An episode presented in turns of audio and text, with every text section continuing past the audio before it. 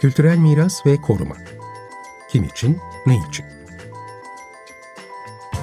Hazırlayan ve sunanlar Asu Aksoy ve Burçin Altınsay.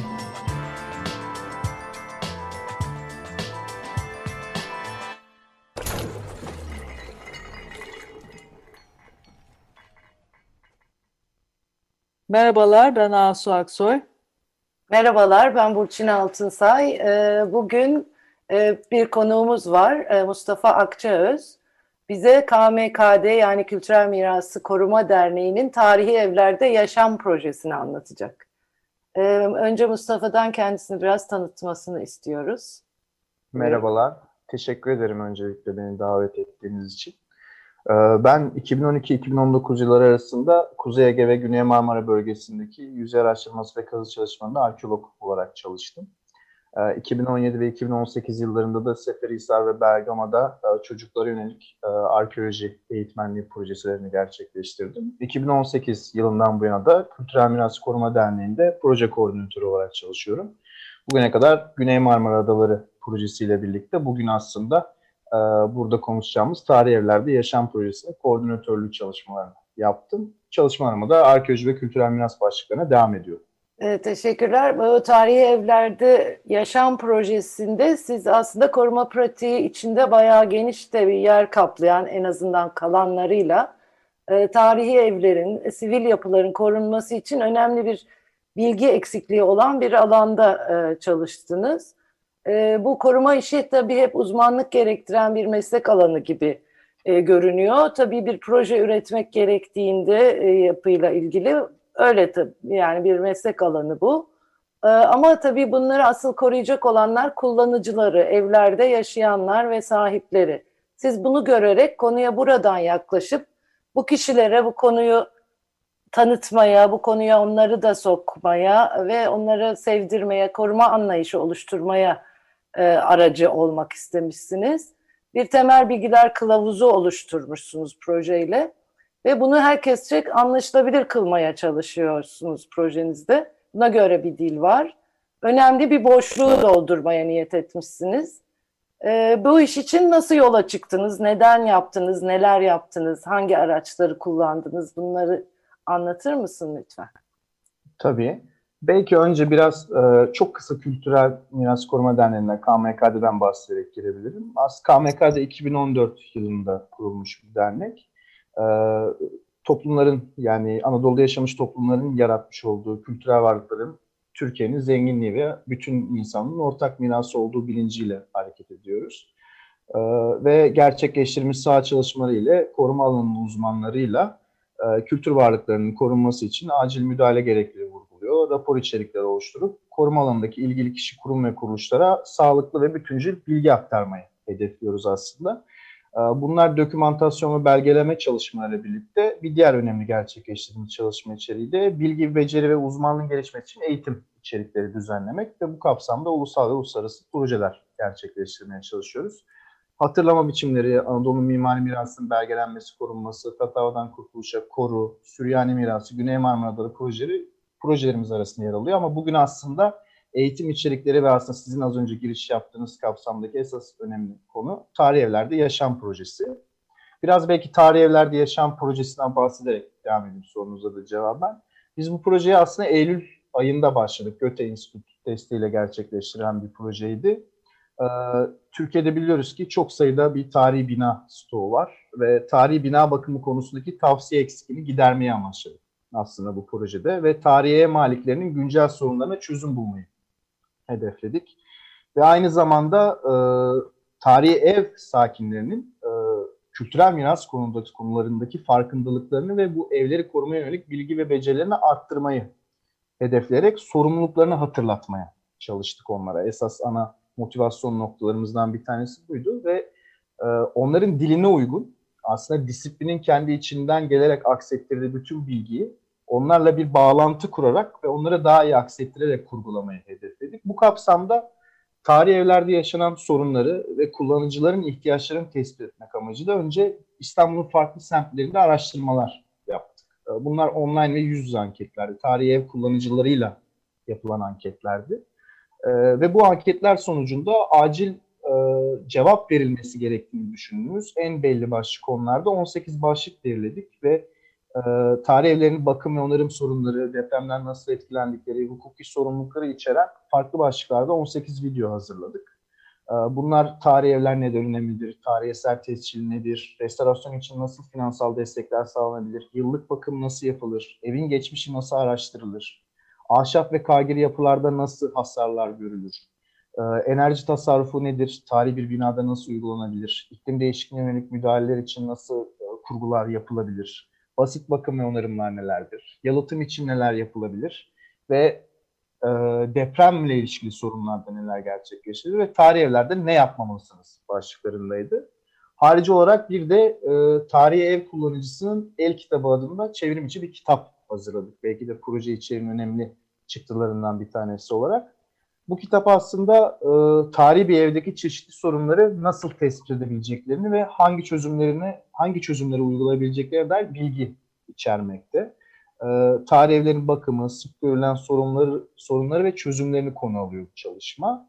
Aynı zamanda evler için potansiyel fon kaynaklarından temizlik yöntemlerine, boya, yalıtım ve enerji verimliliğine daha kadar pek çok soruyu yanıtlıyor. Yani aslında e, bir tarihi ev sakininin tarihi evdeki çeşitli sorunları nasıl tespit edebileceği, hangi çözümleri uygulayabileceği, hangi kurumlarla hangi problem başlığında iletişim kurabileceği veya tarihi bir ev almayı düşünen ya da hali hazırda böyle bir binayı kullanan kişi için kapsamlı bir kılavuz oluşturmayı hedefledik.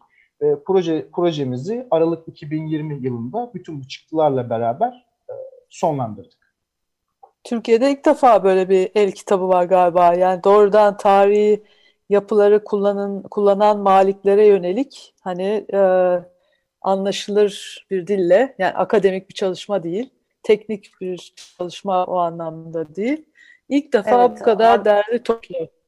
Evet, böyle bir e, kılavuz oluşturulmuş ilk defa. Ee, Burada e, siz tabii bu mevcut yasalar içinde, mevcut mevzuat içinde de nasıl hareket edebileceklerini de e, gösteriyorsunuz insanlara. Çünkü bu kısım bu kısım da bir muamma çoğu zaman. Ee, Şimdi bu tarihi evlerde yaşayanlara ya da bu evlerin malikleri deyince siz e, temas kurmuşsunuz o çeşitli mahallelerden.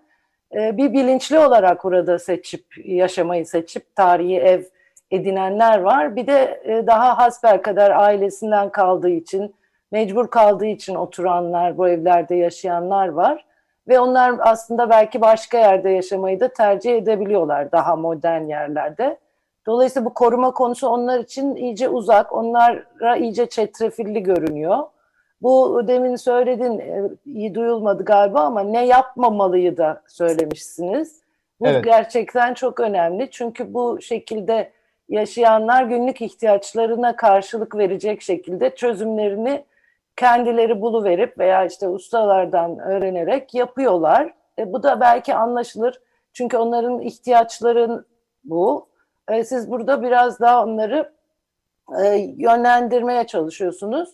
Bu şekilde yani seçerek ev e, almışların dışındaki maliklerle nasıl bir e, onlardan bir ilgi gördünüz mü veya onlara ulaşabildiniz mi?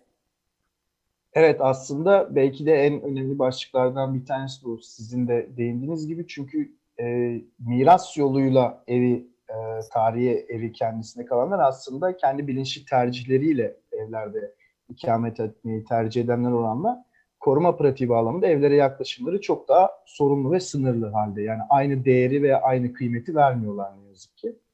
E, Bu kapsamda aslında az önce bahsettiğim hem anketlerle hem de daha önce yaptığımız çalışmalarla olumlu geri dönüşler almıştık. Aslında projenin e, bir altlığı olarak daha önce gerçekleştirdiğimiz tarihi ev malikleri eğitimimiz önemli bir altlık oluşturuyordu.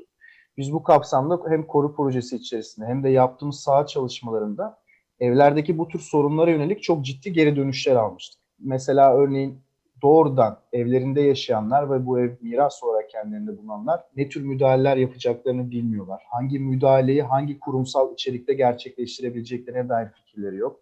Daha kötüsü aslında e, belki de en büyük e, hülya mı demek lazım, nasıl demek lazım? Tarihi eve çivi bile çakılamaz e, mottosunun tamamen gerçek olduğunu düşünüyorlar. E, bununla da tam zıt vaziyette hem bunu düşünürken hem de tam bunun zıttı yönlerde hareket edip bütün müdahaleleri yapmaya çalışanlar da var. Aslında tamamen bir keşmekeş. E, bu anlamda aslında olumlu geri dönüşler aldık. Bu bilgi içeriğinin e, yayılması, bunun oluşturulması bağlamında.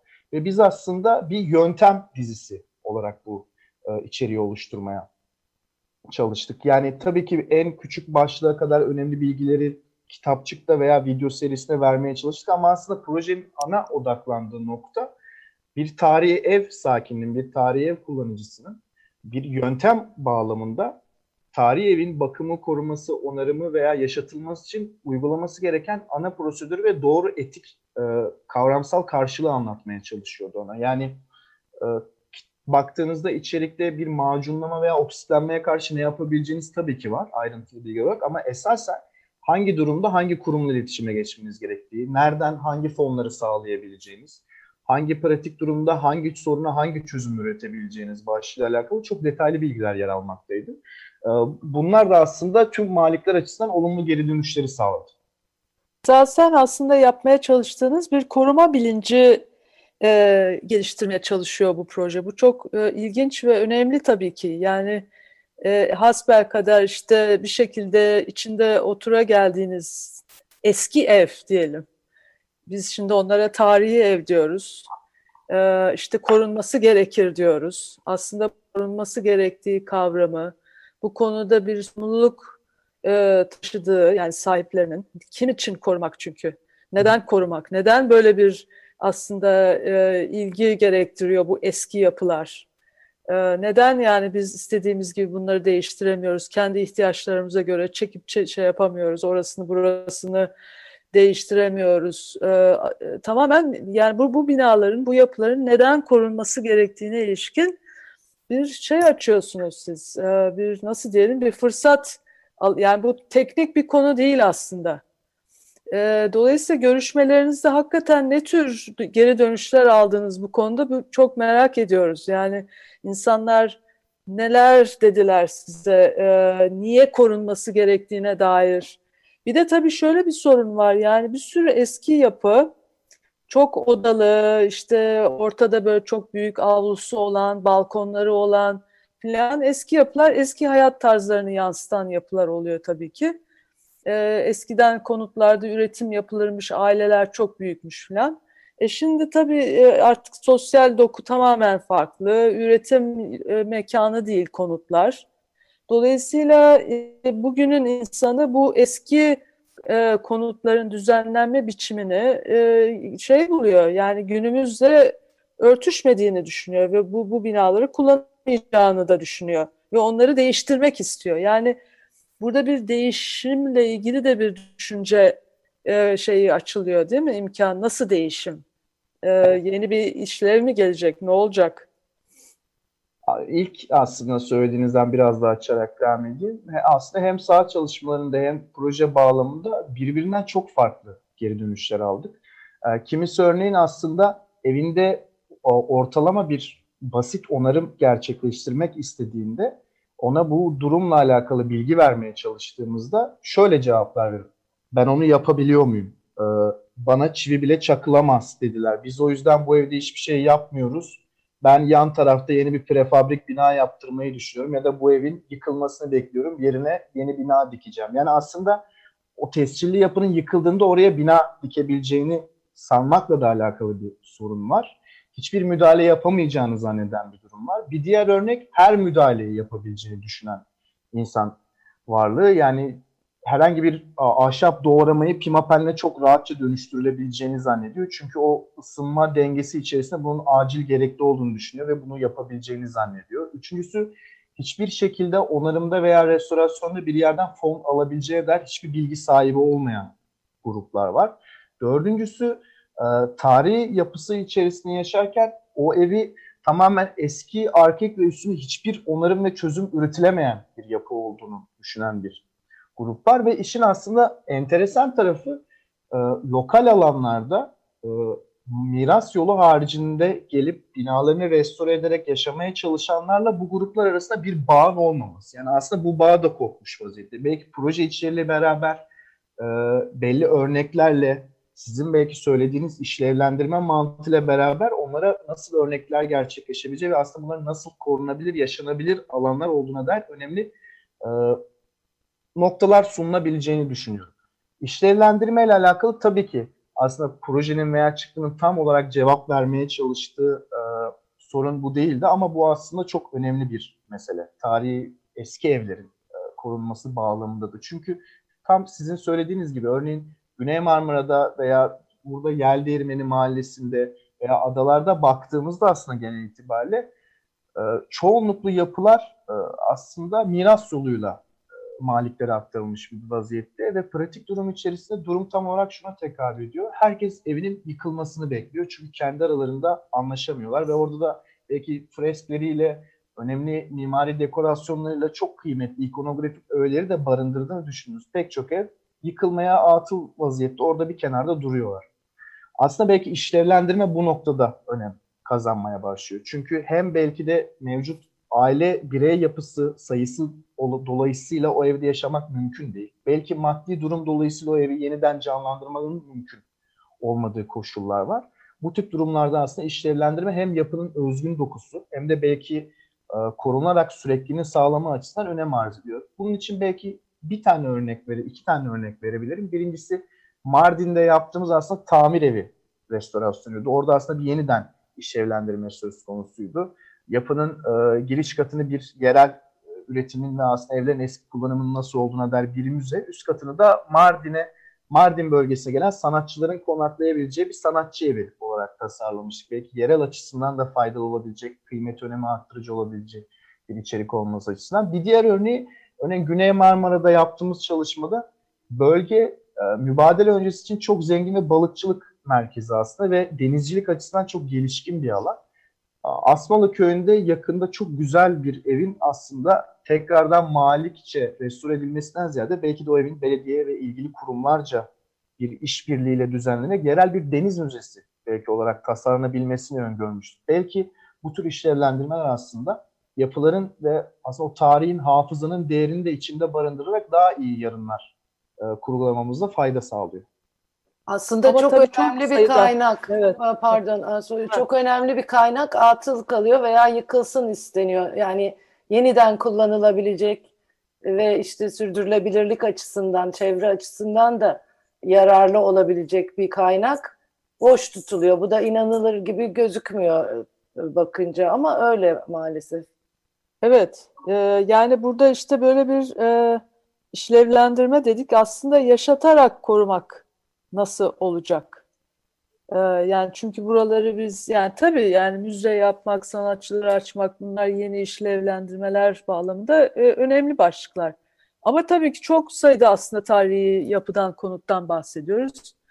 E, ve bir şekilde yani onlar konut olarak tasarlanmış ve bir şekilde o konutları illa konutta olmayanları da var bu arada tabii de hani konuttan gidecek olursak e, yaşatarak korumak yani bu, bu nasıl olacak? Yani e, ve bunun önemi ve bu tür mekanlarda yaşamanın önemi ve bunları korumanın sadece kendimiz için değil aslında e, nasıl diyelim bizim tarihimiz ve hatta bazen işte e, insanlığın tarihi gibi yani bu sorumluluk böyle bir sorumluluk bir de.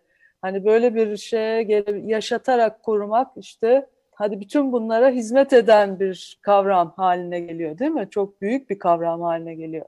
Evet, Ama evet. bunların örneklerini ya, belki işte sizin... Bu düşünceyi yaygınlaştırmaya çalışıyor evet. aslında bu proje. Çünkü ne, ne dersek diyelim sonunda bunu tarihi evde yaşamanın iyi bir şey olduğunu moda etmek lazım galiba. Çünkü bizim toplumumuzda da hani böyle ilerliyor ya yani bunun prestijli bir durum olduğunu belki fark edilmesine yarar. Yani sadece rant değerinin ötesinde değerleri var bunun.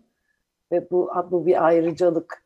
Bunu hissedebilirler sizin e, videolarınızdan ve e, kitaptan e, diye de düşünüyorum.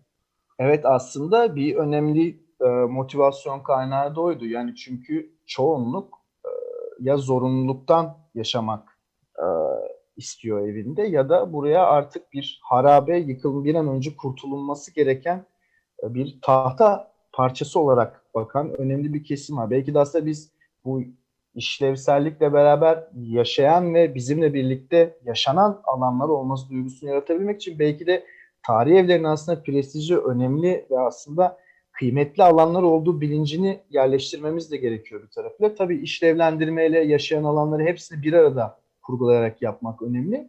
Ama biz burada esasen aslında bu tarihi binaların kıymetini ve aslında gözümüzde yaşanabilirlik bağlamında bu kadar büyütülmeden prestijli bir şekilde kurgulanabilir ve kullanılabilir alanlar olduğunu aksettirmeyi de çok önem verdik. Çünkü hem başta söylediğim geri dönüşlerde ve sürecin içerisinde bununla ilgili ciddi bir soru işareti söz konusu. Yani kimse e, bir tarihi binada yaşamayı kolay olduğunu düşünmüyor. Çünkü nasıl yaşanabileceğine dair bir bilgi sahibi değil. Aslında buradaki hafıza da inanılmaz kaybolmuş vaziyette bizim anladığımız kadarıyla. Çünkü yani 50-60 senelik bir mesafe var belki de maksimum. Yani bu kadar kısa sürede bu evlerde yaşayabilme kültürünün ve bilincinin yok olması da biraz enteresan geliyor bir tarafıyla. Çünkü bana bize kalırsa, bana kalırsa biraz da o tarihle olan bağımızı ve hafızamızı da kaybetmiş vaziyetteyiz. O yüzden biraz öteleyerek hep e, ve önemsizleştirerek devam ediyoruz gibime geliyor. Evet, evet, siz aslında bir sivil toplum kuruluşu olarak bu çalışmayı yap yaptınız.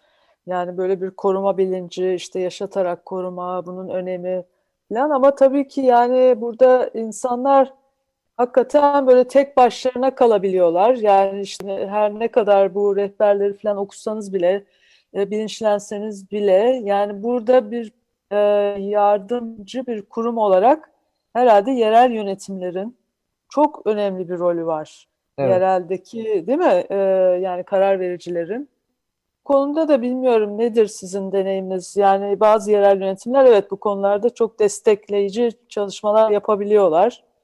Ben Ama de şunu sormak yani, istiyordum. Yani bunları siz çoğaltmayı düşünüyor musunuz bu kılavuzları ya da nasıl buradan ileriye doğru e, yaygınlaştırmak için e, planlarınız var mı? Tabii hemen e, baş sırayla cevaplayayım.